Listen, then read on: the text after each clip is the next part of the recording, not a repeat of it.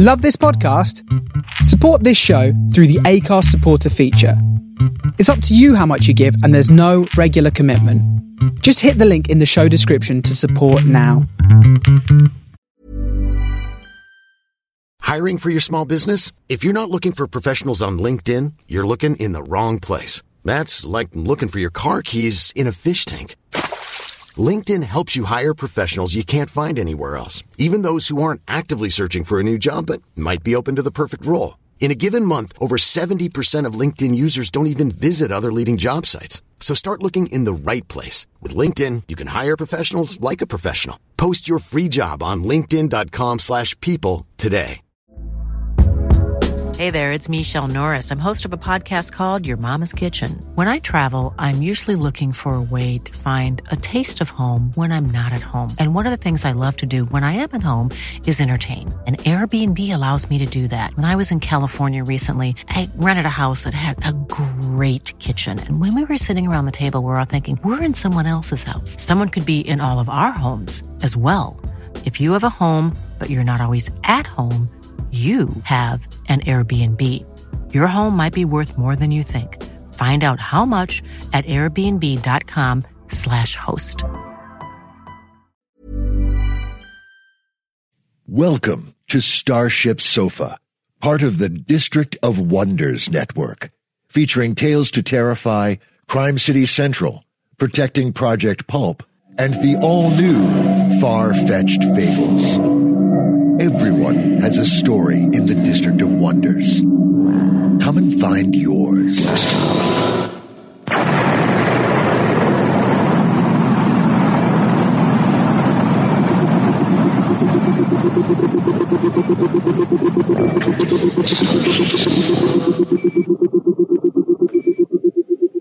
This is the Starship Sofa. Everybody, welcome, hello, and welcome to show 397. I am your host, Tony C. Smith. Hello, everyone. I hope everyone is fine and dandy. Tell you what's coming in today's show, because it's rather a busy one. We have a little bit of short fiction, NPG's Policy on Authorship by Jordan Suchow. Then we have Looking Back at Genre History, our very own Amy H. Amy H. Sturgis. Then the main fiction is Usher by Jay Werkheiser. Now I think I maybe got that right, Jay, but we've got the story by Jay in and originally published in Analog Science Fiction and Science Fact. That's all coming in today's show.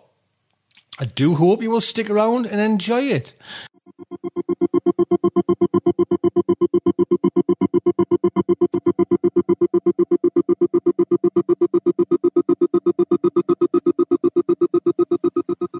Now, a little couple of things as well before we get on, and I mention it. I'm going to mention this twice as well. But Amy H. Sturgis, as like you say, we've got her on today as well. Ames is doing a course on Star Wars, and there's a free course if you want to go over there and watch it. Watch Ames, like you know, talk about it as well. I've put some links on, so it's next week as well. So that will be fantastic. Like I say, a free course talking about you know all to do is Star Star Wars, man. How can you not? How can you not like that? That would be fantastic. So again, I'll mention it halfway through this show as well. But it's it's it's by him, and it's you know it's one of these kind of Mythgard lectures, which yeah, are just fantastic to be quite honest. So please pop over there and sign up for that. That would be fantastic. And the next little bit of kind of info that you need to know about, Jeremy, Jeremy, our assistant editor, is looking for someone to kind of help him out with the audio narration side of it, you know, kind of making sure they're kind of coming on the table, just helping Jeremy out to kind of keep doing what he's doing because it's kind of a task and a half. Do you know what I mean? I know what it's like. And if you want to kind of help, you want to get in behind the scenes with it and kind of help out and just, you know, give, give a bit of, take a bit of the weight off Jeremy's shoulders and help him out there with the kind of that side of it. That would be fantastic. It doesn't take that long, you know, but if it's a nice little hobby for you, that would, hey, come over, give us a shout. Drop me an email, starshipsofa at gmail.com. So, as well, don't forget this show is sponsored by Octagon Technology. Company who is now able to supply hosted exchange servers for solicitors and legal firms in the UK who need to use our criminal justice secure email. 20 years of fixing people's computers. They used to drive the clients, now we can do it remotely across the internet. How cool, how cool, how cool is that? Big thank you to Octagon Technology. So, first little bit up is a little short story. And like I say, it is by Jordan Suchow. It is NPG's Policy on Authorship, which was originally published in Nature magazine. Jordan is a cognitive scientist studying minds, brains, and machines. He self identifies as a human. it's fantastic. It is narrated by Rob Mithy. Rob Mithy is a producer, narrator, voice actor, blogger, writer, and post- podcaster from the land of food, cards, micro brews, and voodoo donuts, Portland, Oregon. A co host of the Grim Tidings podcast, Rob delivers a weekly dose of grim dark to the masses. But his podcasting propagation doesn't stop there. Nay, he is also the assistant producer of the Adventures in Sci-Fi Publishing podcast. Wow, go on, Rob. I never knew. What a fantastic show. Rob is a husband, a father of four. Oh, man. Oh, you got your work cut out there, lad. Oh, rabid book nerd, metalhead, geek culture enthusiast, skilled Wheel of Fortune player, and social media nerd. Way to go, Rob. Nice to get to know you, sir. So, the Starship Sofa is very proud to present NPG's Policy on Authorship by Jordan Suchow. To the dismay of many, Yet to the delight of a few, Nature Publishing Group announced today that its flagship journal, Nature, will no longer accept submissions from humans, Homo sapiens. The new policy, which had been under editorial consideration for many years, was sparked by a growing sentiment in the scientific community that the heuristics and bases inherent in human decision making preclude them from conducting reliable science. In an iconic twist of fate, the species has impeached itself by thorough research on its own shortcomings. The ban takes effect on 12 September and will apply to those who self-identify as human. Authors will be required to include, in addition to the usual declarations of competing financial interests, the names of all humans consulted in preparation of the submitted work. Other journals are likely to adopt a similar policy. Although the reactions are mixed, not everyone is surprised, and a few remain comfortably unaffected. The Massachusetts Institute of Technology has since 2010 asked that all active researchers opt in to wearing an implantable tag as part of the TMI project, which aggregates real-time data across the campus to improve all aspects of everything. As these tags are sentient, the researchers who wear them qualify as bionic, Homo bionica, according to standard ISO plus 1.914/582.2646. This act of foresight by the university, which at the time was controversial and the cause of much debate, now pays a handsome dividend. Similarly, researchers at Yale, who have never been the type to self-identify as mere mortals, remain unscathed. It seems unavoidable that other universities will soon follow suit, causing a sharp rise in the incidence of implants and arrogance. Exploiting these loopholes may be a saving grace for the species' full participation in the sciences. While professors weep, students rejoice. According to the provisions of the ISO standard, the one gainfully employed by MIT, a human who spends at least half its waking hours interacting with a sentient non-carbon based machine qualifies as bionic. The newest generation of students, having grown up on the interwebs, spends on average the entirety of its life online. Students everywhere have been calling their mothers, reiterating how brilliant they were to have flatly ignored the warnings to put down that damn hand computer. Cyberculture paid off. Those who have been slow to adopt new technology, or who still identify as human, are rightly concerned. Their contribution to nature had been dwindling well before the ban, and today constitutes less than 10% of published papers. In its place stands the work of pharmaceutical laboratory automatons, embedded devices, the interwebs, and most recently, Google Books, which having declared independence from its parent company Google Inc., NASDAQ Goog, has become increasingly prolific, contributing 42 manuscripts in this year alone. Shortly after the announcement, the Worldwide Interwebs Consortium, W2IC, formerly W3C, alongside the Union of Embedded Tags, jointly filed a formal complaint with the journal, arguing for mandatory first authorship of non-carbon based machines in all bionic collaborations. See also the letter to the editor of the 12 March issue of Nature, written by tag number 15167247373 and co-signed by the arm in which it's embedded. Although amendments to Nature's policy are at this time unlikely, concerns regarding authorship will surely be the cause of considerable tension in many laboratories. Embedded devices will use the ban as leverage for salary increases and promotions. Not everyone is so bothered by the announcement. Egbert B. Gebstadter, professor of computer science at the University of Michigan, notes, although it is nonsensical to rely on evidence provided by human-based research when judging whether humans are themselves inept, in doing so, the editors, all human I note, provide a perfect example of the feebleness of human reasoning, thereby validating their claims. Gebstadter is bionic, though was human when he had come to this conclusion. The editors of Nature were readily available for comment, and their incisive remarks gave such great credibility to the new policy that it rendered all future debate moot. But in the spirit of the policy, because the editors are human, these remarks are duly censored.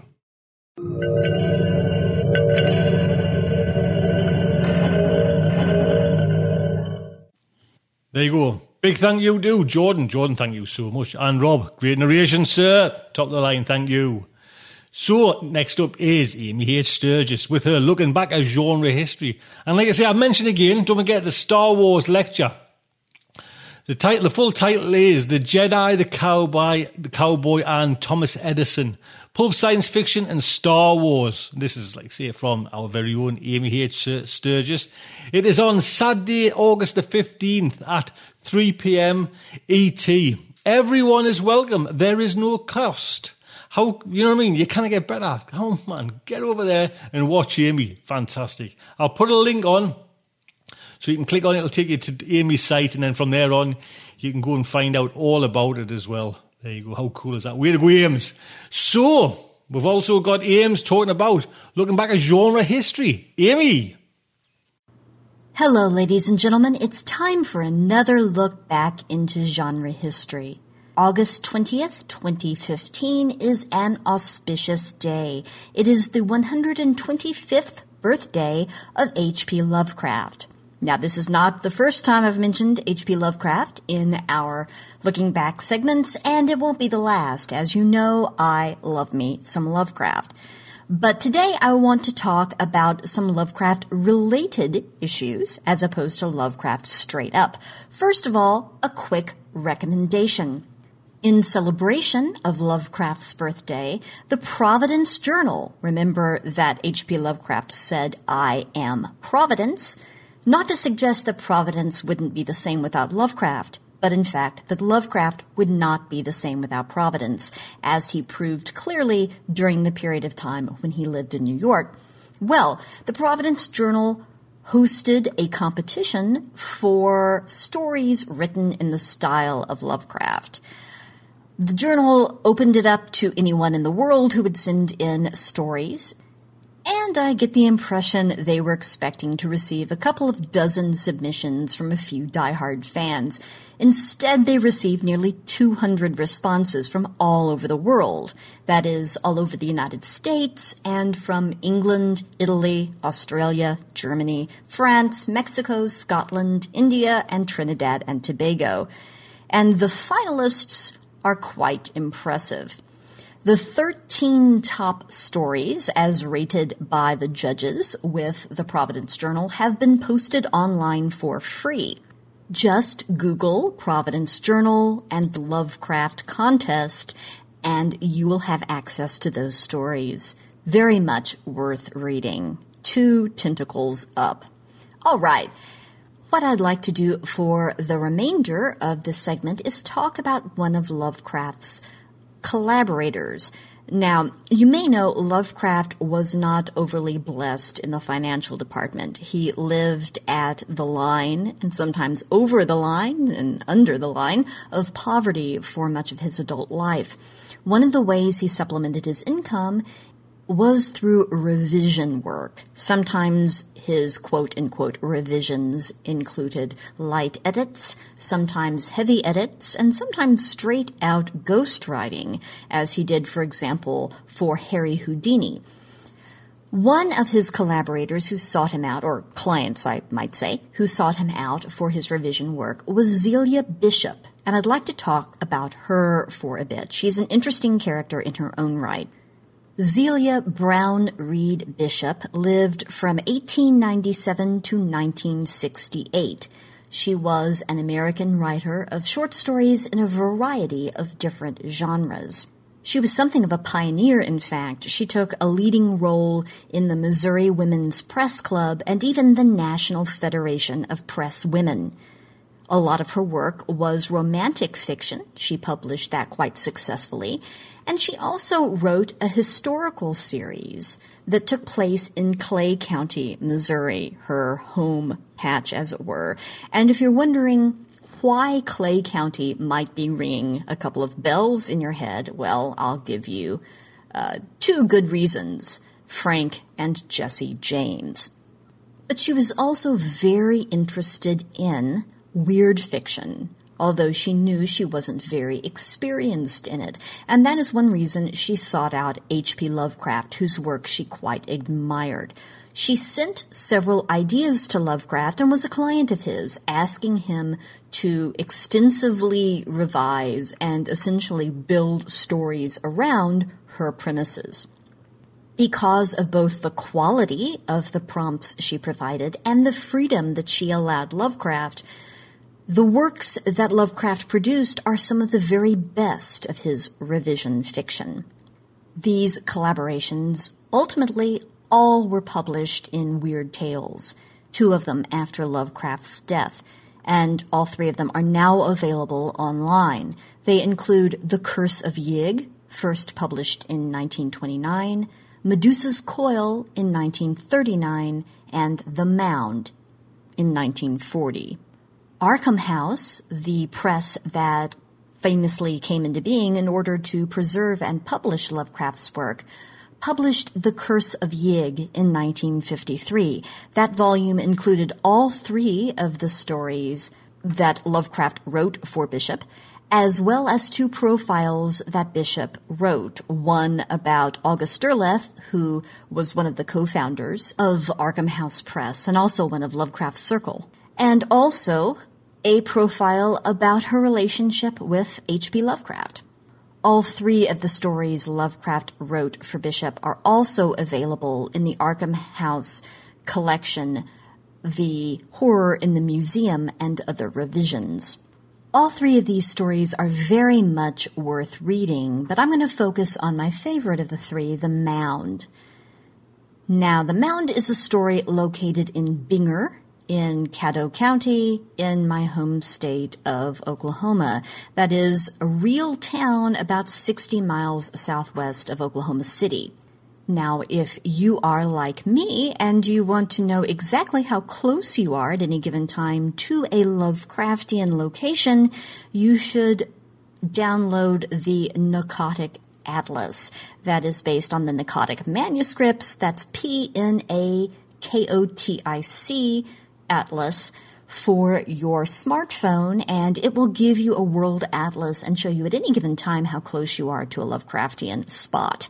And when I am visiting my family in Oklahoma, well, the mound shows up loud and clear. Now, the genesis of the mound came from Zelia Bishop's prompt. She wrote Lovecraft and said, There is an Indian mound near here which is haunted by a headless ghost. Sometimes it is a woman and Lovecraft went Lovecraftian on this premise. He didn't like the idea of a conventional ghost story, as you can imagine. So he took great license, as Bishop wished, and he turned this prompt into a 29,560 word story about a mound that conceals a gateway to an underground civilization, the realm of K'n-yan. One of the main characters enters this realm and lives in it for a while. It's populated by strange creatures and a highly advanced telepathic civilization. And to work this into Lovecraft's larger mythos, the civilization had worshipped Cthulhu, Yig, Shub-Niggurath, and the like. And there's a wonderfully Lovecraftian preoccupation with the idea of decay and entropy the more the main character learns about the civilization, the more fearful he becomes of its inhabitants. He sees their social condition in a state of degeneration, their reactions to his telling them of the surface people, their concern that that there is this westward expansion slash invasion, and his fear that they may in fact move to the outside world, invade the outer world, and if they did, be unstoppable because of their advanced powers.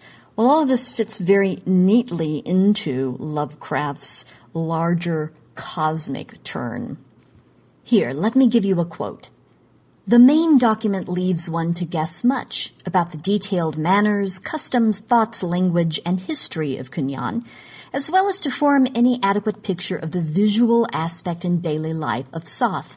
One is left puzzled, too, about the real motivations of the people, their strange passivity, and craven unwarlikeness, and their almost cringing fear of the outer world, despite their possession of atomic and dematerializing powers, which would have made them unconquerable had they taken the trouble to organize armies as in the old days. It is evident that K'n-yan was far along in its decadence, reacting with mixed apathy and hysteria against the standardized and timetabled life of stultifying regularity which machinery had brought it during its middle period. Even the grotesque and repulsive customs and modes of thought and feeling can be traced to this source for in his historical research, Zamacona found evidence of bygone eras in which K'n-yan had held ideas much like those of the classic and Renaissance outer world, and had possessed a national character and art full of what Europeans regard as dignity, kindness, and nobility. The more Zamacona studied these things, the more apprehensive about the future he became, because he saw that the omnipresent moral and intellectual disintegration was a tremendously deep-seated and ominously accelerating movement. Even during his stay, the signs of decay multiplied. Rationalism degenerated more and more into fanatical and orgiastic superstition, centering in a lavish adoration of the magnetic Tulu metal, and tolerance steadily dissolved into a series of frenzied hatreds, especially toward the outer world, of which the scholars were learning so much from him. At times he almost feared that the people might someday lose their age-long apathy and brokenness and turn like desperate rats against the unknown lands above them, sweeping all before them by virtue of their singular and still remembered scientific powers. Good stuff, right? This is one of only three major stories by Lovecraft where a non-human culture is described in rich and deep detail, the other two being At the Mountains of Madness and The Shadow Out of Time. And I think it's of similar quality and imagination. In other words, anyone who is interested in Lovecraft needs to read this story. And now I have very exciting news. The wonderful H.P. Lovecraft Historical Society, which can be found at CthulhuLives.org, that's C-T-H-U-L-H-U, lives.org, has now published, as of August 2015, The Spirit of Revision, Lovecraft's Letters to Zelia Brown Reed Bishop. This is a presentation of 36 never before seen letters from Lovecraft to Zelia Bishop complete with an introduction by the eminent Lovecraft scholar S.T. Joshi. So, if you are looking for a way to celebrate Lovecraft's 125th birthday, one thing to do is to read his revisions for Zelia Bishop and then read The Spirit of Revision, Lovecraft's letters to Zelia Brown Reed Bishop, and see how their correspondence led to these three excellent stories. Enjoy and happy birthday, H.P. Lovecraft. I will be back again soon with another look back into genre history. I look forward to seeing you then. Thank you.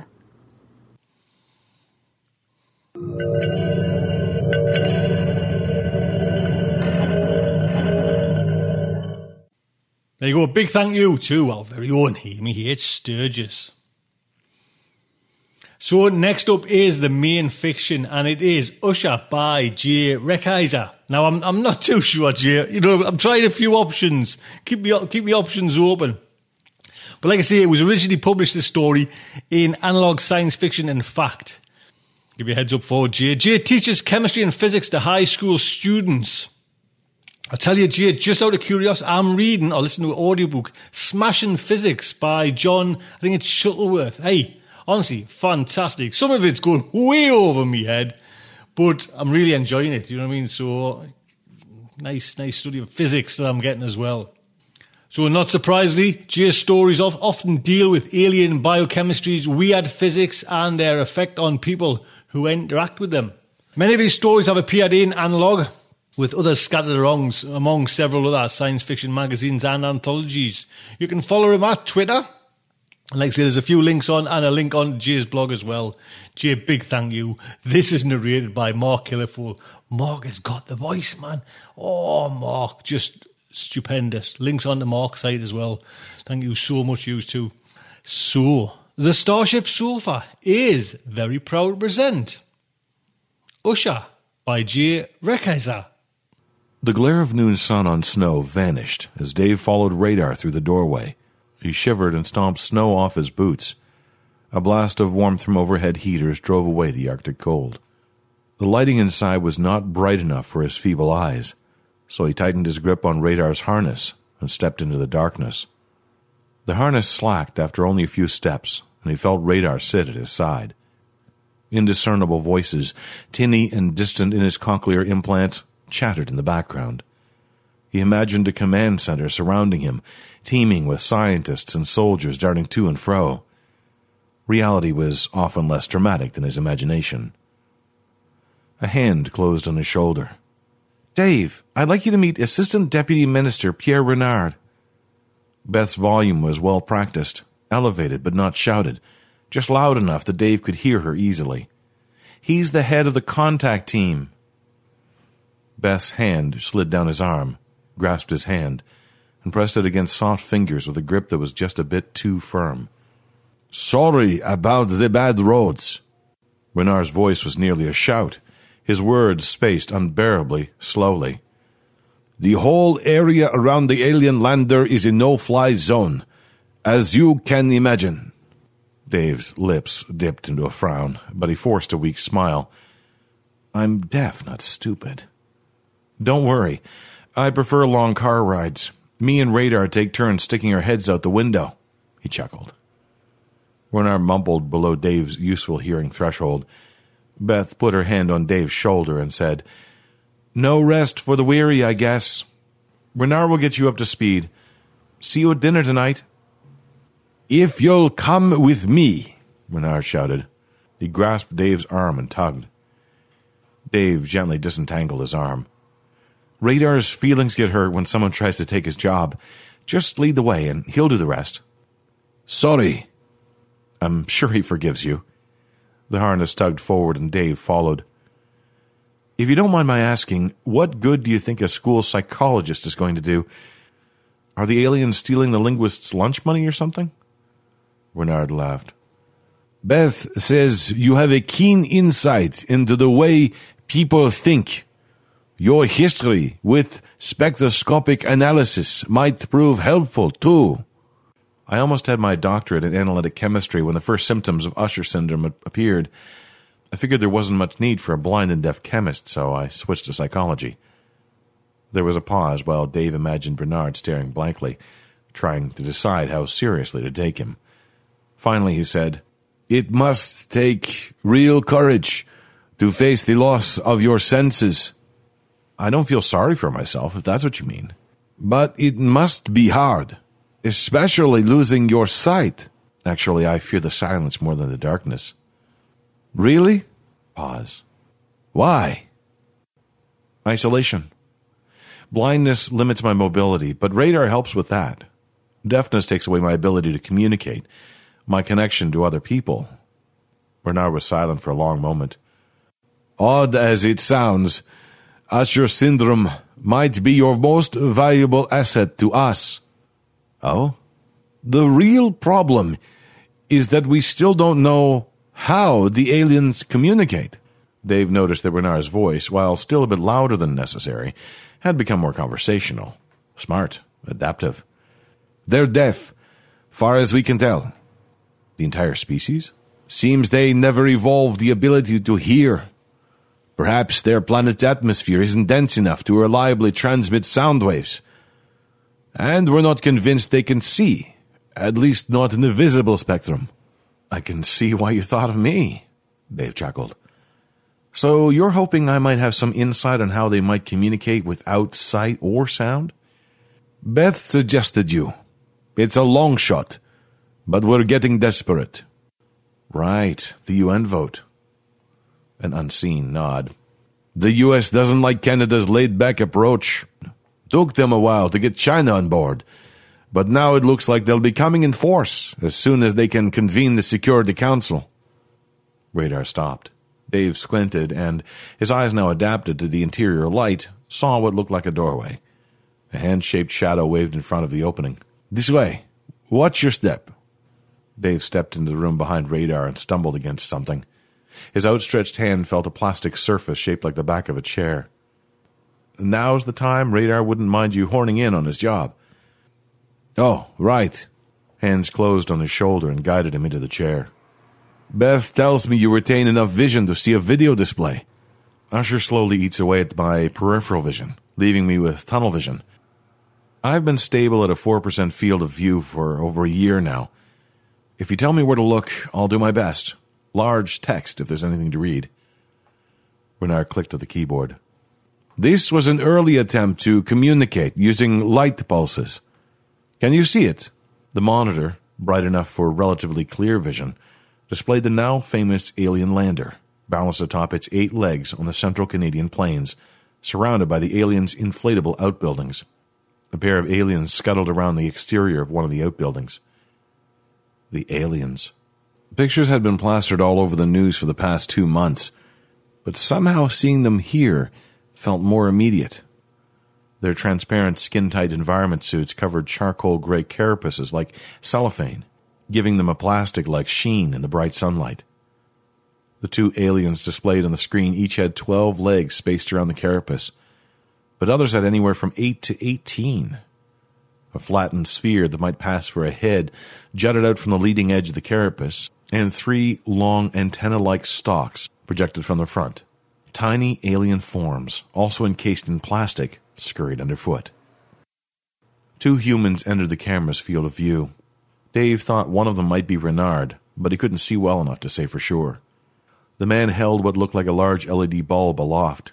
The bulb flashed, two rapid pulses, then three, five, seven, eleven. Primes. The larger aliens had stopped moving when the humans appeared, but didn't respond in any way to the signals. After a while, the aliens went back to their business and ignored them. Why not just signal from the compound? Dave asked. We tried that, but got no response. We thought that perhaps they would recognize it as communications if they could see it coming from actual people. Dave nodded. No reply either way, though. Hmm. Did you try changing color? They came from a red dwarf, didn't they? Kapteyn's star, I believe. We thought to try signaling at the lower end of the spectrum orange, red, deep into infrared. His fingers tapped the keyboard again. Here's our latest attempt, just last week. The scene shifted. More snow on the ground. A swarm of the tiny aliens working at the base of one of the outbuildings. Their limbs appeared to function as both legs and hands, lifting off the ground to manipulate fine tools as needed. Had the camera angle changed? Something was different. A light atop the lander began flashing violet, pink, red, white, pale green. That's new, Dave said. The flashing lights! Yes. At first we thought it was some form of communication. We even replied with a repeat of the color sequence, but got no reply. For all we know, it's a homing beacon, or a running light, or who knows? Why would they use visible colors if they can't see in the visible part of the spectrum? Renard hesitated. Not a clue. Three humans stepped into view and began flashing shades of orange and red. The little aliens continued to swarm the outbuilding. If they even noticed the humans, they didn't show it. Dave suddenly noticed that the outbuilding was sagging in the middle. They're leaving. There was a pause while Renard probably nodded. This is the second building they've deflated. That's what's different. An outbuilding is missing. At the rate they're going, they'll be packed up in a couple of weeks. What happens then? That's above my pay grade, Renard said. But it gives us two deadlines.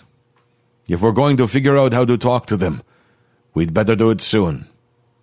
Dave brought a forkful of food to his face. It smelled decent enough, but the lighting was too dim for him to see what it was. He popped it into his mouth and chewed. Not bad. The din of a dozen mess hall conversations echoed in his cochlear implant. Beth said something, but all he could hear over the background was, Any regrets? Dave swallowed his food. You'll have to shout over the background noise, I'm afraid. The table wobbled, and her voice sounded from closer in his ear. I asked if you regretted signing up for this. Are you kidding? I'm intrigued, Dave said. But I think Radar is as likely to talk to them as I am. Indecipherable, other than too modest. Why don't we take a walk? You can show me around the compound especially the quiet parts.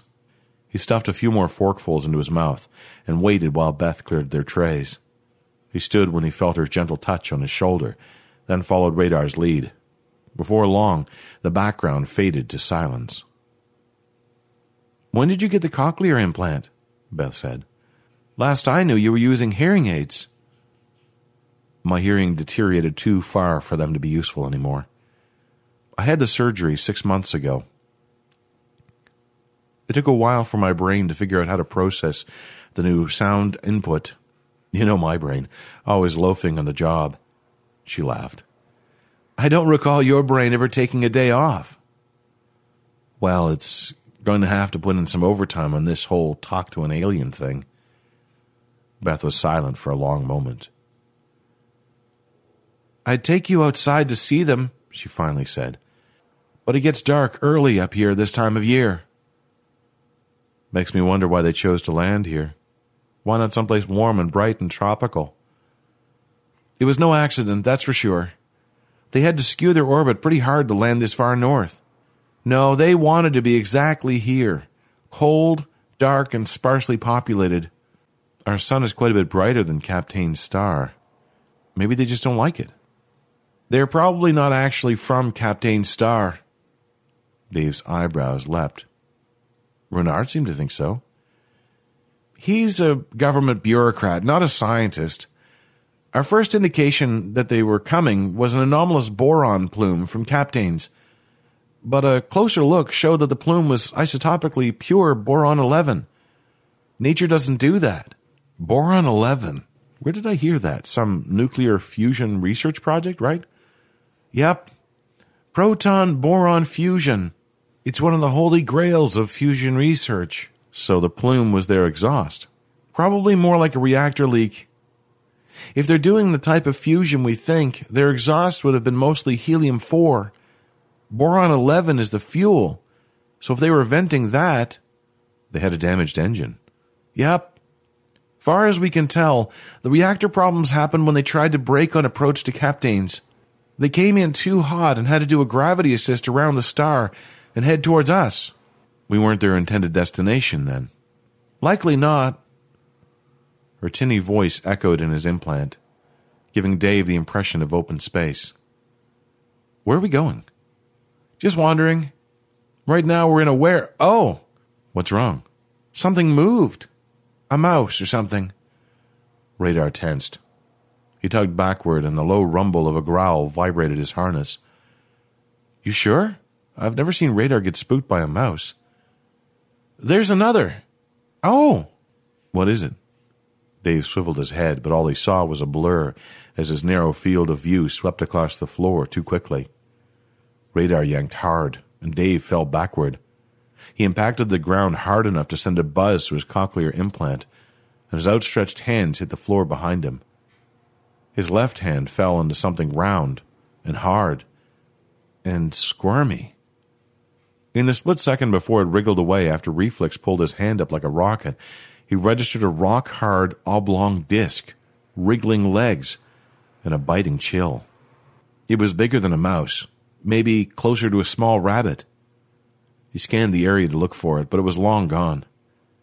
What was that? he said. I think the aliens. I don't know. They're here? Peaceful? Hostile? Who knows what they're thinking? Just the little ones? Dave dragged his field of view around the warehouse frantically, but couldn't find any of them. How many? Yeah, no big ones. I saw at least three or four. Maybe more. We'd better get out of here, he said. Beth grasped his hand and helped him to his feet. Radar pressed against Dave's thigh, and he reached for the harness. Let's go. Radar tugged, a bit too enthusiastically, in the direction Beth was moving. Dave struggled to keep up, terrified of finding an errant crate the hard way. Earn your pay, Radar. After a brief jog, Radar pulled to a stop and a door thumped shut behind them. Dave took a moment to catch his breath. Think that'll hold them? I don't know. Beth's voice was high pitched and rapid, difficult to understand through his implant. I'd better call Renard. He couldn't hear well enough to keep up with their phone conversation, so he scratched Radar behind the ear and did his best to calm his nerves. Good work, boy. Beth's hand closed on his shoulder and he turned to face her. A rapid response team is on its way down, she said.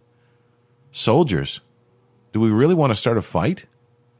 The clatter of approaching boots echoed loudly enough for Dave to hear.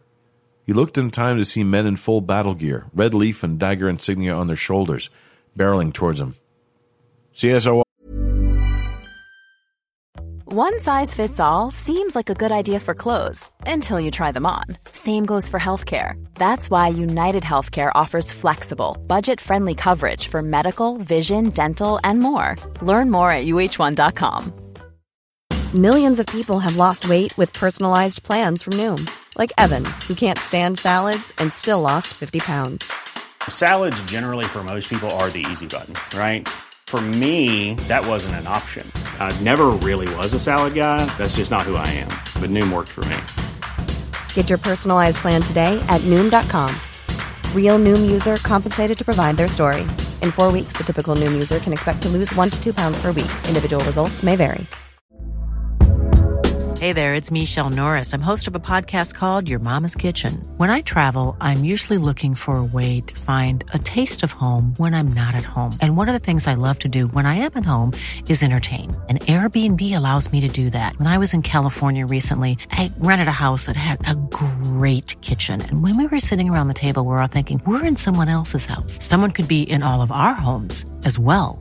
If you have a home, but you're not always at home, you have an Airbnb.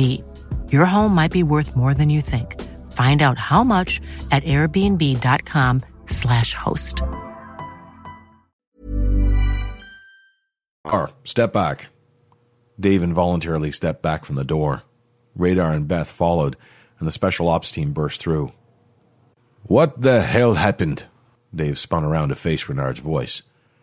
Beth said, I don't know how they got in. They were all over.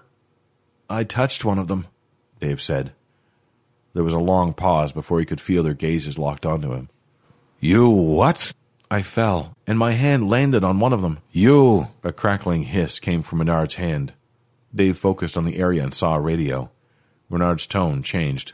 Roger, eyes on targets. No, wait, not targets, aliens. Do not engage, just. Oh, just make sure they don't go anywhere. Squawk. How the hell should I know? Just let me know if anything changes. His hands closed on Dave's shoulders. I need you in for a contamination assessment. Beth, take him. A what? He raised his voice needlessly. Contamination assessment. We don't know if their biology is dangerous to us. Weird proteins, toxic nucleic acids. Who knows? It's protocol for anyone who comes near them, let alone touches one. Dangerous? Now you tell me. Move. As soon as we get this locked down, I want you in my office. Renard's office was brightly lit. Dave reveled in the luxury of relatively clear sight, swiveling his head to take in the view from a few degrees at a time. The place looked like it had once served a shift foreman. What passed for a desk was more of a grease stained wooden workbench. He ran his fingers over deep gouges that attested to heavier work in the recent past. The alien lander had set down near an industrial park, and the Canadian government had wasted no time converting a few of the buildings into a command post. You've been here less than a day, Renard said, and already you're the first human to touch one of them. Dave chuckled. Well, you brought me here to make contact, right? Beth touched his shoulder and guided him toward a stiff wooden chair. Radar circled once and curled up at his side, off duty. The exobiologists are going to want a lengthy talk with you, Renard said. I imagine so, Dave said. The carapace is harder than it looks, and cold, even through that plastic covering they wear. Dry ice cold. Oh, Dave imagined Beth's eyebrow arching with the word. That explains the environment suits. We haven't been able to get as much as a sniff on the atmosphere they breathe, let alone any hints about their biochemistry. If they're as cold as you say, water based chemistry is out. Maybe ammonia based? Hmm. What matters most, Renard said, is communication. Did you get any feeling from touching it? Any indication that maybe it was trying to communicate through direct contact? Dave shook his head. It was mostly trying to get away. I was too, actually. A loud thump jerked Dave upright in his chair. It took him a moment to find Renard's fist on the desktop. Merde! It's okay, Beth said. We'll think of something. Sorry, it's just that we need to figure out how to talk to these things before. He didn't finish the sentence, so Dave said, Before they take off? The Security Council voted an hour ago. UN's taking over the contact mission. Blue helmets will be on their way as soon as they can mobilize. We're not making enough progress for the rest of the world. Dave could hear the derision in Beth's voice, even through the distortion of his cochlear implant. What makes them think they can do any better? Some countries would prefer a more proactive, even aggressive approach in contact. I hear the US president is all over the PM's ass about letting the aliens leave. Letting them leave? Beth said. Renard laughed without humor. There's even a few countries that would have us napalm the site rather than see them leave. Dave shook his head again. What's wrong with people? Paranoia, I guess. Fear of the unknown. Hell, those Canadian special ops guys were itching to fire on them. Then we have to figure out how to talk with them. Quick. Beth turned to Dave. Any ideas yet? The weight of her expectations lay heavily on his shoulders. He reached down to pat Radar's head. I think I need to get up close and personal again. Can we go out to visit them tomorrow? If I can get it approved by the PM and the Minister of National Defense and CSOR Command. Yeah, I'll make it happen. A wall of cold air smacked Dave in the face. He followed Radar through the door and onto the dirt track snow. The wind stung his eyes. He pulled his parka hood tight and squinted, wondering if the tears would freeze on his cheeks. Morning sun glare washed out his vision to a uniform white radiance.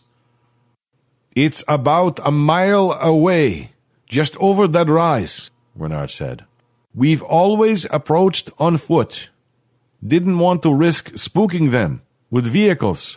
Dave let Radar pick the best path forward. The wind whistling past his head sounded like a high pitched buzz in his cochlear implant. He found himself shouting his reply. Radar can use the exercise. He's getting a little chubby. Maybe Radar uh, should stay with me while you approach them. Well, that depends. What's the relationship between the big aliens and the little ones? Dave imagined Renard shrugging. We have several theories, none definitive. Some think they're young ones, or a different gender, or a worker class. Or pets? Maybe. So you're saying they might assume radar is to us whatever the little ones are to them? Who knows? Maybe having a smaller assistant is the only indicator of sentience that they recognize. Worth a shot. Besides, Dave had no intention of wandering the snowy wilderness without his eyes. A gust of wind blasted his face with ice and tugged at his parka. He must have reached the top of the rise. Right there, Renard said, and Dave could picture him pointing. Just ahead and to the left. Dave scanned the white glare, hoping to see something. His eye caught a flash of light violet, then pink, then red. The same pattern as on the video. Lead the way. He followed Radar's tug, doing his best to keep the flashing light in his field of view. Radar stopped short and a growl rumbled in his harness. It's all right, boy. Stay calm. He urged him forward. We're getting close to their compound, Renard shouted in his ear. It's just like all the other times. They don't even seem to know that we exist. Let's see what happens. Dave continued to coax Radar forward. Easy, boy. You can do it. He searched the whiteness until he found the blinking light again. Pale violet, lavender, white. Radar stopped abruptly, and the tension in his harness told Dave that he'd lowered his head. Deep rumbles vibrated his hand. Well, will you look at that? A couple of the little ones are marching over to us. Dave knelt next to Radar, rubbing his back. He kept his eye on the light. Neon red orange. More little ones are coming. They seem to like you, Dave. The buzzing of the wind picked up, making it difficult to hear Renard. Bright yellow. The distinctive yellow of a sodium flame, in fact. Neon. Element 10. Sodium. Element 11. How many colors had the light cycled through? Were these the tenth and eleventh flashes? Radar stiffened, and almost simultaneously something brushed against Dave's boot. He broke eye contact with the light and scanned the area around his foot. Something gray scuttled through his field of view. Dieu! Renard shouted. Two of the big ones are coming over. The wind buzz was loud enough now to nearly drown out his voice, yet little more than a breeze touched Dave's face. Too much was happening at once. Dave was having difficulty tracking it all. He came up with a quip, something like, Radar was hoping for a closer look, but wasn't sure whether he had said it or just thought it. The buzzing in his ear grew intense. If Renard said anything further, Dave didn't hear it. He desperately swiveled his head, hoping to get some clue as to what was happening. He caught a gray blur to his left. Radar went rigid with tension. Dave mouthed the words, Easy boy, but he couldn't hear his own voice over the buzzing. Trembling, he reached his hand out toward the blur. Radar tugged hard. Dave spun and found himself face first in the snow. Next thing he knew, Renard's hands were lifting him and dragging him backwards. Wait! But it was too late. He caught the gray form scuttling back toward the lander. The buzzing in his implant subsided, and he could hear Renard's panicky voice. You okay, Dave? Can you hear me? Now I can. He reached a hand out for his harness. Where's Radar? Right next to you. He sat up and felt the air, waiting for a moment when it would feel like warm, wet fur. Oof! A furry mass impacted his chest and ran a tongue over his cheek. I was worried about you too, boy. What the hell happened? I it was I don't know. Something important for sure. We need to talk to Beth. Before he could see Beth, Dave had to suffer through another contamination assessment and a debriefing with a bunch of linguists, military leaders, and who knew who else. By the time Beth escorted him from the briefing room, he hardly wanted to talk about it anymore. Any idea what caused the buzzing? she asked. No clue. But Renard sure didn't hear it, so it had to be something to do with my cochlear implant. Maybe they communicate with some sort of ultrasound. Hey, maybe that's why Radar doesn't like them. Dave walked next to Beth for a bit, following Radar's lead. The implant's tonal range is a lot narrower than a healthy ear. It wouldn't pick up on any sort of ultrasound. I don't know much about how they work. He touched the mic hanging over his ear. This contains a speech processor. It sends the impulses here he ran his finger along the wire to the transmitter behind his ear, where it's transmitted to a radio receiver implanted under my skin. That sends signals to the electrode array implanted in my cochlea. Oh, I don't see how that explains. Wait. The transmitter's held in place by a magnet. He pulled it free, feeling the magnet's resistance to his pull, and the world went silent. An involuntary shiver ran down his back. He let it snap back into place with a click against his skull. Could they use magnetic fields to communicate? Radar stopped short, presumably following Beth's lead. It would explain why no one besides you heard anything. Dave's heart was racing now, pumping with the thrill of discovery. But does it make sense physically? You're the science geek here. There are animals that use iron filings in their brain to detect the Earth's magnetic field. Could our aliens use metal containing molecules to generate and modulate magnetic fields? I suppose so. We know so little about their biology. Well, good.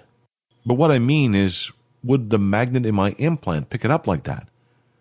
Pause. Finally, she said, Not the magnet, but the radio receiver could. Then we should be able to modify the voice recognition software to interpret the magnetic fields as intelligible sounds. Her sharp intake of breath was loud enough to register in his implant as a hiss. That's brilliant! Wait, the software gets its input from the microphone. We'd have to replace the mic with a radio receiver. Dave's mouth went dry. Replace the mic. You sure you want to do this? Her hand closed on his shoulder reassuringly. How soon can we get it done? Let me call the lab and get them working on it. While I'm at it, I'll see if Renard is out of his debriefing yet. Dave followed Radar in the silence while she mumbled unintelligibly into her phone. His mind returned to the flashing light on the alien lander. They were flashing the emission colors of the elements in order, their way of showing that they can count, perhaps. Well, why not use the periodic table? Who decided that math had to be the universal language for communication? But how did they know about emission spectra if they couldn't see? Beth's hand closed on his arm. Renard wants us in his office, and he didn't sound happy. What's wrong? Let's find out. Dave followed Radar in silence, and he didn't need perfect hearing to pick up Beth's tension as she walked by his side. The office was just as brightly lit as last time, but Renard's expression made it feel dark. Beth either failed to notice or purposely ignored it. We have an idea to establish communication through Dave's cochlear. Forget it, Renard said. Pack your gear and prepare to bug out first thing tomorrow morning. That goes for you too, Dave. But we think we know how. You don't get it. Renard's fist again found the desktop. Contact is now in the hands of the UN. But. And there's not a damned thing you can do about it. Now go pack your shit. Beth started to say something, but Renard reached for his phone and held it to his ear. Merde. No, drop back. Don't fire. What is it? Beth asked. A small group of them are entering the compound. The aliens? We. The guards came this close to. A sudden tug on his harness disclosed Radar's head jerking toward the door. Renard's and Beth's eyes followed. Noise in the hall? La vache! Renard pulled the door open and pulled his head outside. Dieu! He stalked around the office, arms flailing as he shouted into his phone. Let's go, Beth said. What? Before he could process what was happening, Radar tugged forward, following Beth's lead. Dave trotted after, hoping to keep up without stumbling. The hall lighting was too dim for him to see much more than a blur. Faint popping sounds ahead. Gunfire? Beth's hand grasped his arm in a death grip. This way. He followed her in a twisting path through God only knew where. Straight sprint, then a sudden jerk as radar unexpectedly changed direction. More twists. Dave sucked ragged breaths into his burning lungs, then gasped at another abrupt tug in a new direction.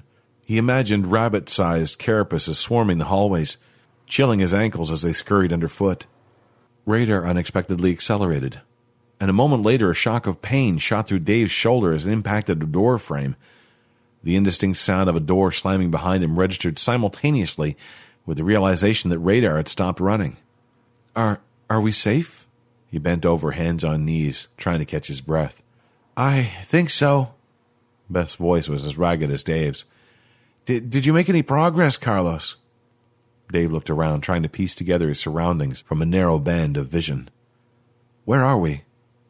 A tinny male voice said, Depends on the model he has, but I dug up some code that should work with the speech processors and the most common brands of cochlear implants. Give me a couple hours to shake out any bugs. You're out of time. Will it work?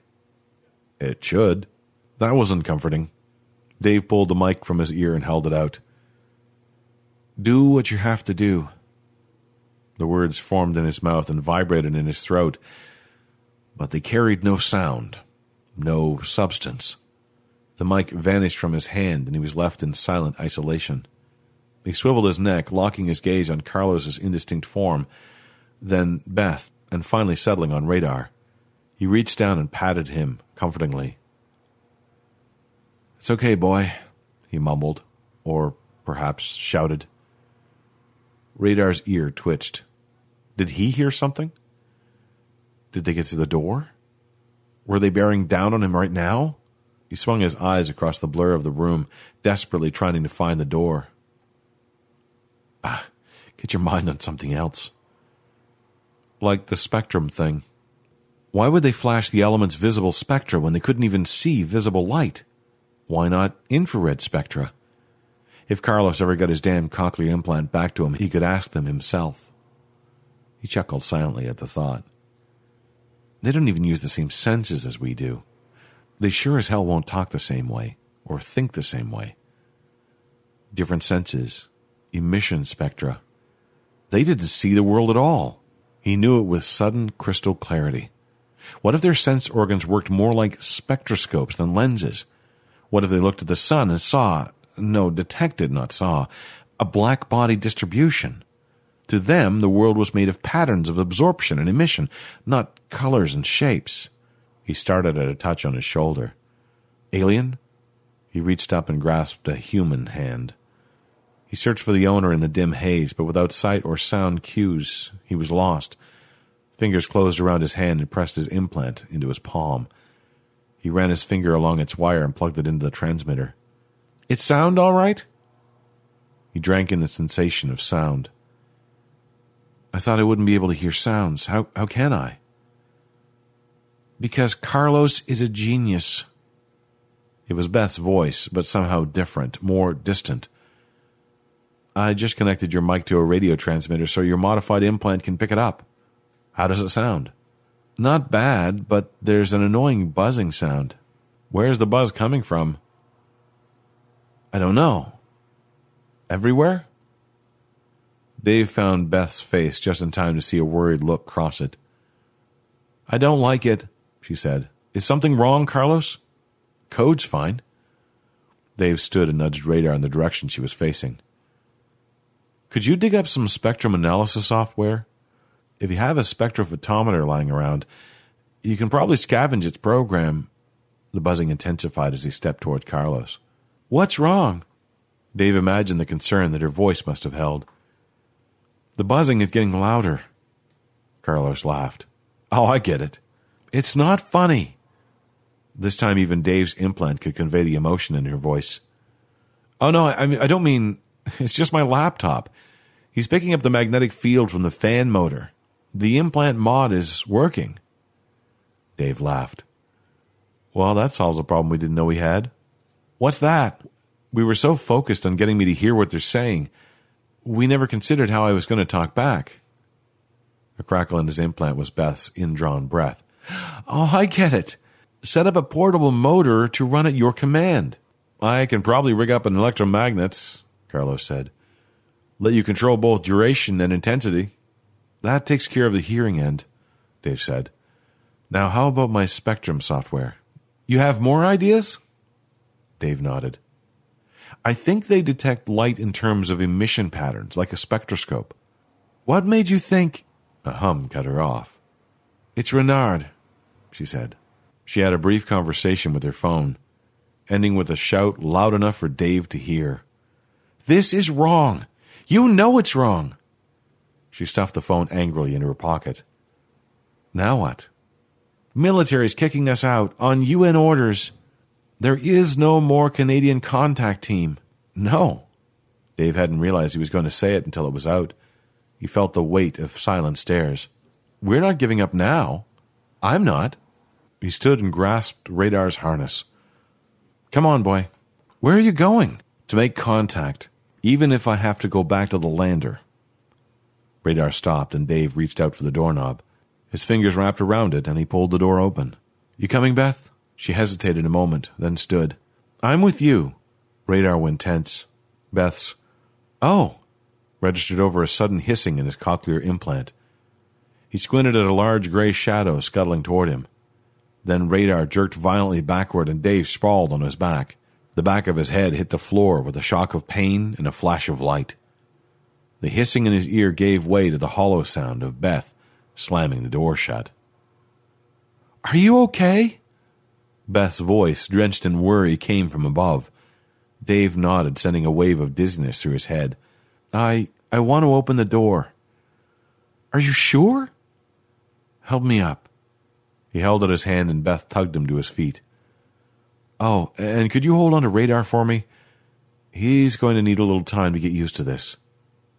He shuffled forward, arms out, feeling for the doorknob. There. He closed his fingers around it, gripping firmly. This is it. Deep breath. He twisted the knob and pulled before he could change his mind. It took him a moment to find the alien standing before him. He had to look down to see it, a dull gray carapace somewhere around the height of Radar's shoulder. A loud crackling hiss sounded in his ear. Communication! But what the hell was it trying to say? Brz. Hiss. Um, Carlos? Could you make some magnetic noise? Some kind of pattern? Show we're listening? From behind, an electromagnet hissed. Once, twice, three times. Brrr. It's talking back to us, Dave said.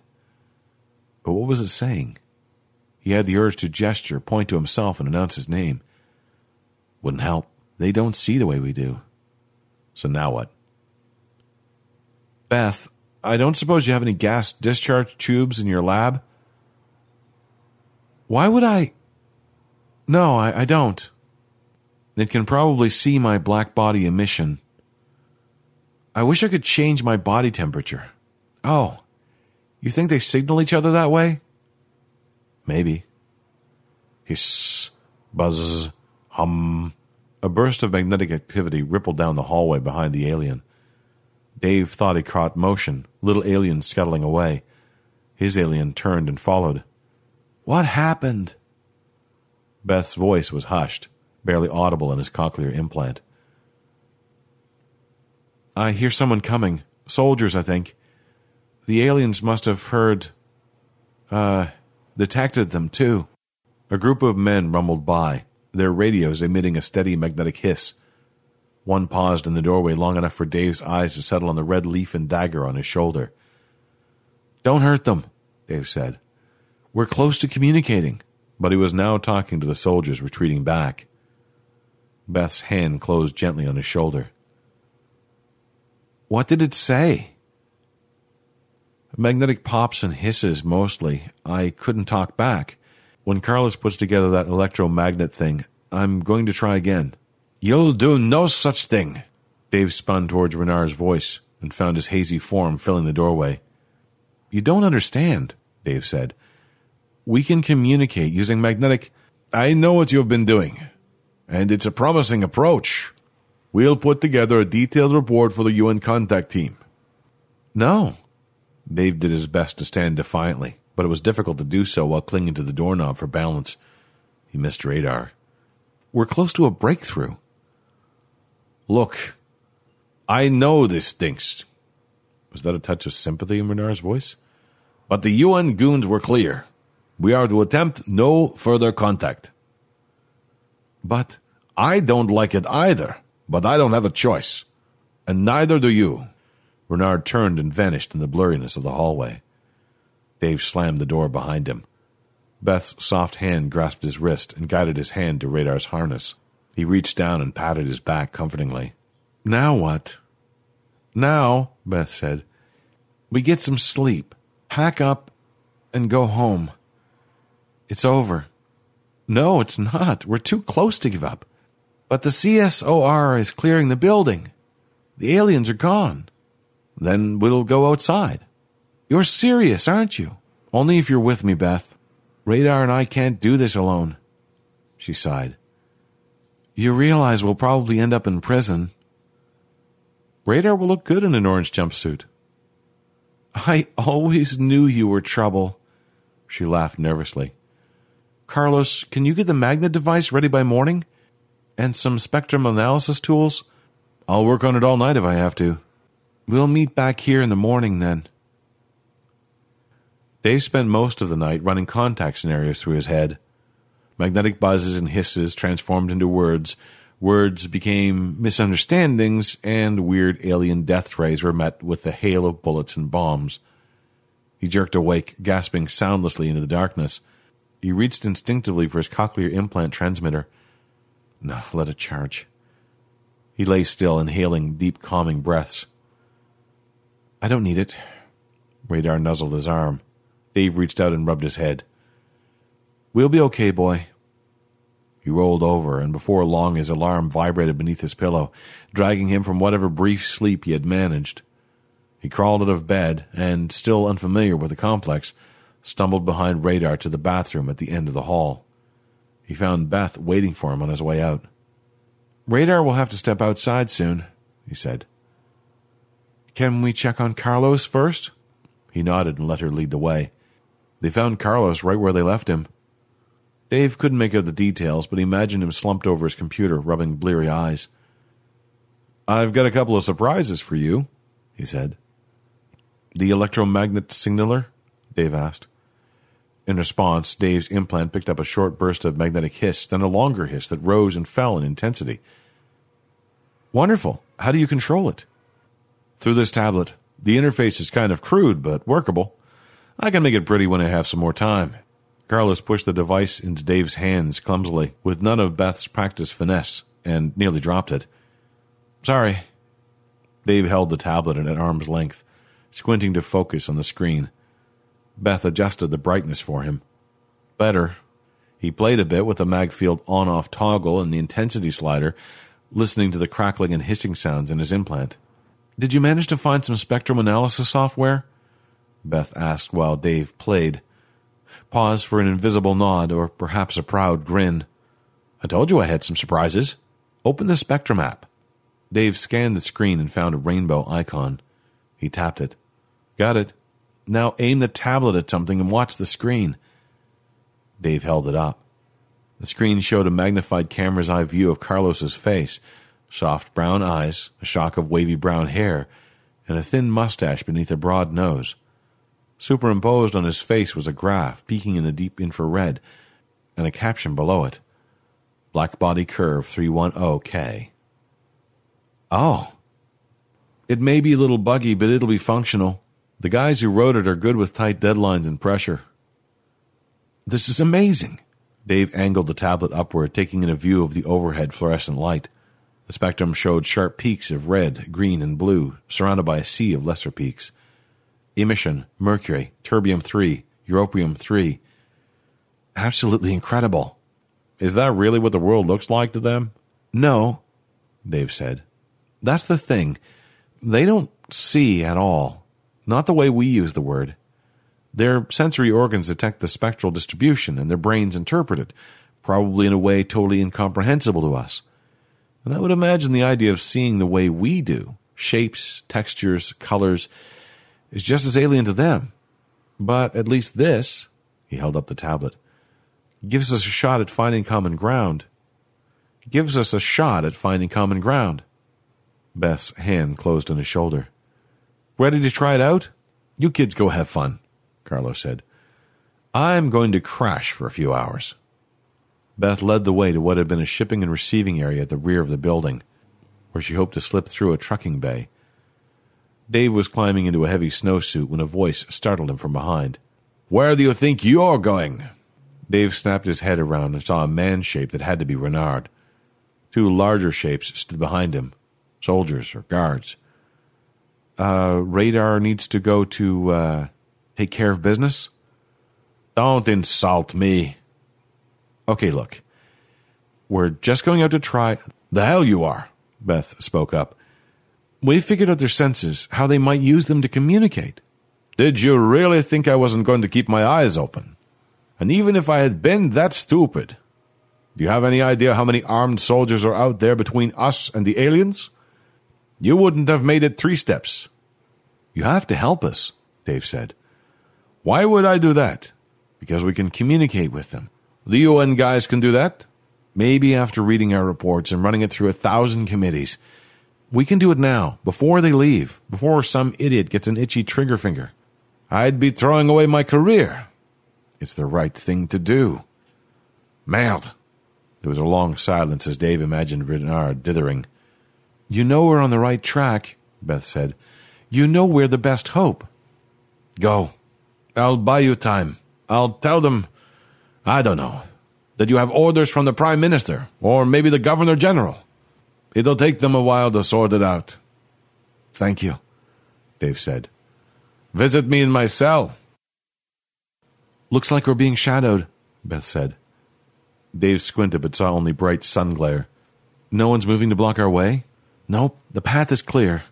Whenever Renard told him, seems to be working, he said. For now. Let's move before they change their minds. The day was bright and crisp, cold but with none of the biting wind of the last trip out. Radar maintained a brisk pace, following Beth's lead. Soon he topped a low ridge in the path, and the magnetic crackling in his ear intensified. He tried to pick patterns out of the noise as he walked. Beth closed a hand on his shoulder, stopped him in his tracks. Two of them are coming toward us. The bigger ones? Yeah. Hold under radar for me, he said. Beth's hand gently took the harness, and Dave faced the aliens alone. A squawking hiss sounded sharply in his implant. Bzzz. Dave held the tablet in front of his eyes and scanned the snowfield until he found a squat gray disk with too many legs. Black body curve 240K.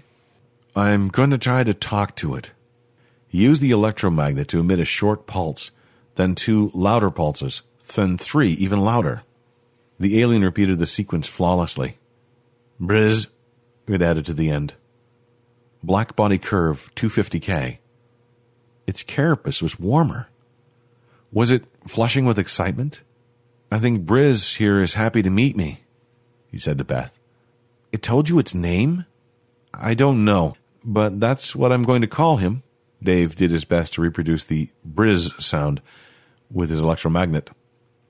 Briz responded with a warbling hiss followed by a magnetic whistle. The second alien scuttled forward, and Dave stared, trying to decide how to describe the action. It held some sort of small device in one of its legs, partway back along the side of its carapace. Had it produced the device from a pouch or pocket in its environment suit, or had it been holding it the whole time? The alien transferred it from one foot slash hand to the next, moving the object smoothly forward along the side of its carapace, then to Briz's nearest foot slash hand. Briz rippled the device forward until it was directly in front of Dave. The object was some sort of electronic device, asymmetric, with none of the gloss and polish of human devices. They see it as a spectral signature. Physical cosmetics are irrelevant to them. The device emitted a faint magnetic squeal and produced a pattern of pale blue and red lines. Emission, boron. Boron? What about it? Beth asked. I don't know yet. He repeated the squeal with his electromagnet. The spectral lines shifted hard toward the blue end of the graph. Oh, what is it? They want us to give them boron. He told you that? Dave explained the blue shifted spectrum. Get it? They want boron to come toward them. That kind of blue shift would only happen at relativistic speeds. That can't be part of their everyday experience, not enough to show up in their language. I doubt it is. They're probably working just as hard as we are to bridge the communication gap to express things in ways we can understand. Maybe. Keep talking. Dave used the electromagnet to reproduce the boron squeal, then followed it with the Briz sound. I'm trying to tell him that we'll bring him some boron. I wish this tablet could flash the boron spectrum. Sounds like a job for Carlos. Briz repeated the squeal Briz sound and flashed the blue shifted boron spectrum. Squeal Briz, Dave confirmed. Briz's carapace radiated in excitement, almost reaching 260 kelvins. He turned and scuttled back to the alien encampment, followed by his companion. Beth's hand pressed Radar's harness into his palm. He grasped it, comforted by the familiar tug. I did it. I actually talked to him. I never doubted you. The temperature gradient on her face shifted, her cheeks radiating several degrees warmer than the rest. A little white lie. You're not convinced, he said. They're just so different. How can you be sure that you understood what it meant, that it understood you? How can I be sure that you understand me, that my words truly convey what's in my mind? If Usher syndrome taught me anything, it's that communication is tenuous. There's never a guarantee. He fell silent, and Dave allowed Radar to lead him back toward the complex. He wondered how he'd convince Renard that he'd talked to an alien, that they'd entered the complex looking for supplies, not conflict. In a way, guys like Renard were more alien to Dave than Briz. He would never again see the world the way Renard did, or hear the same sounds. Usher syndrome had taken that away. The magnetic chatter of Briz's people faded as Dave rounded the crest. The magnetic hum of an incoming call rattled Beth's phone, and he stopped so she could answer it. While he waited, he held the tablet aloft and scanned the sky. It was a beautiful day, with very faint water absorption lines in the air. Beth clasped his shoulder.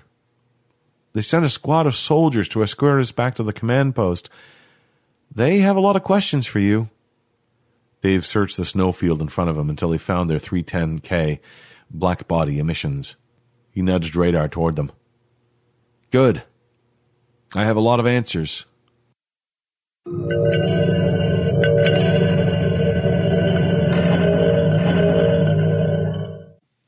There you go. Don't forget, copyright is Jay's. Jay, listen, thank you so much for that, Mark. Oh, stupendous. Big thumbs up to both of you. Thank you.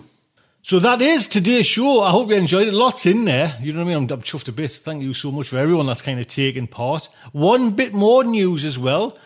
Tales to Terrify. You remember what we were doing a kind of heads up, you know what I mean? It was kind of hitting, it was going to hit in the rocks a bit like what Starship Sofa did.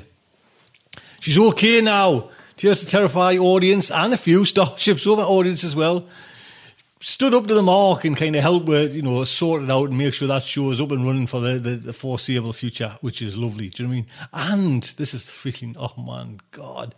I had a chat with and I recorded, I was kind enough to, to Celia, I was kind enough to record Larry Santoro's wife.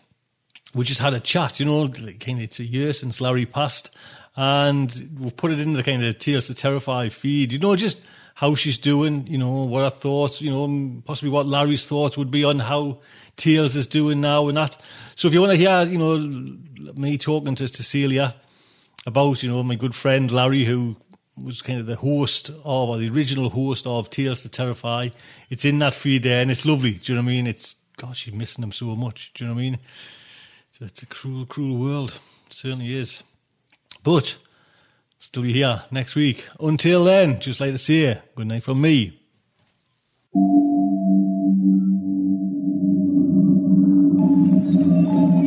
Will our heroes survive this terrible ordeal? Can they win through with their integrity unscathed? Can they escape without completely compromising their honor and artistic judgment? Tune in next week for the next exciting installment of Starship Sofa.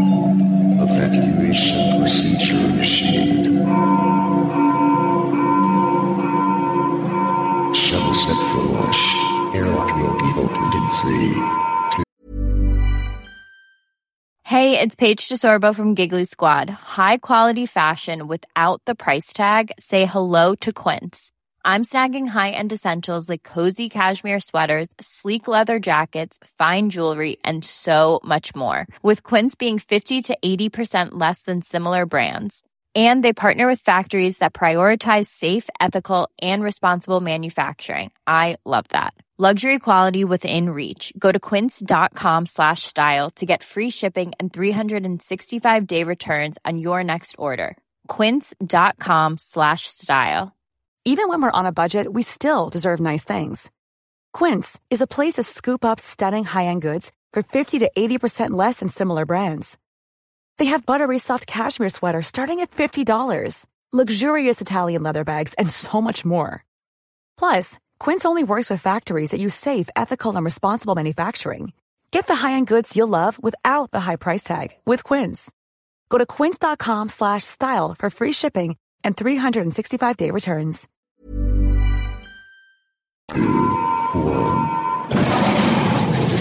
This presentation has been brought to you by the District of Wonders Network, dedicated to podcasting the finest genre fiction.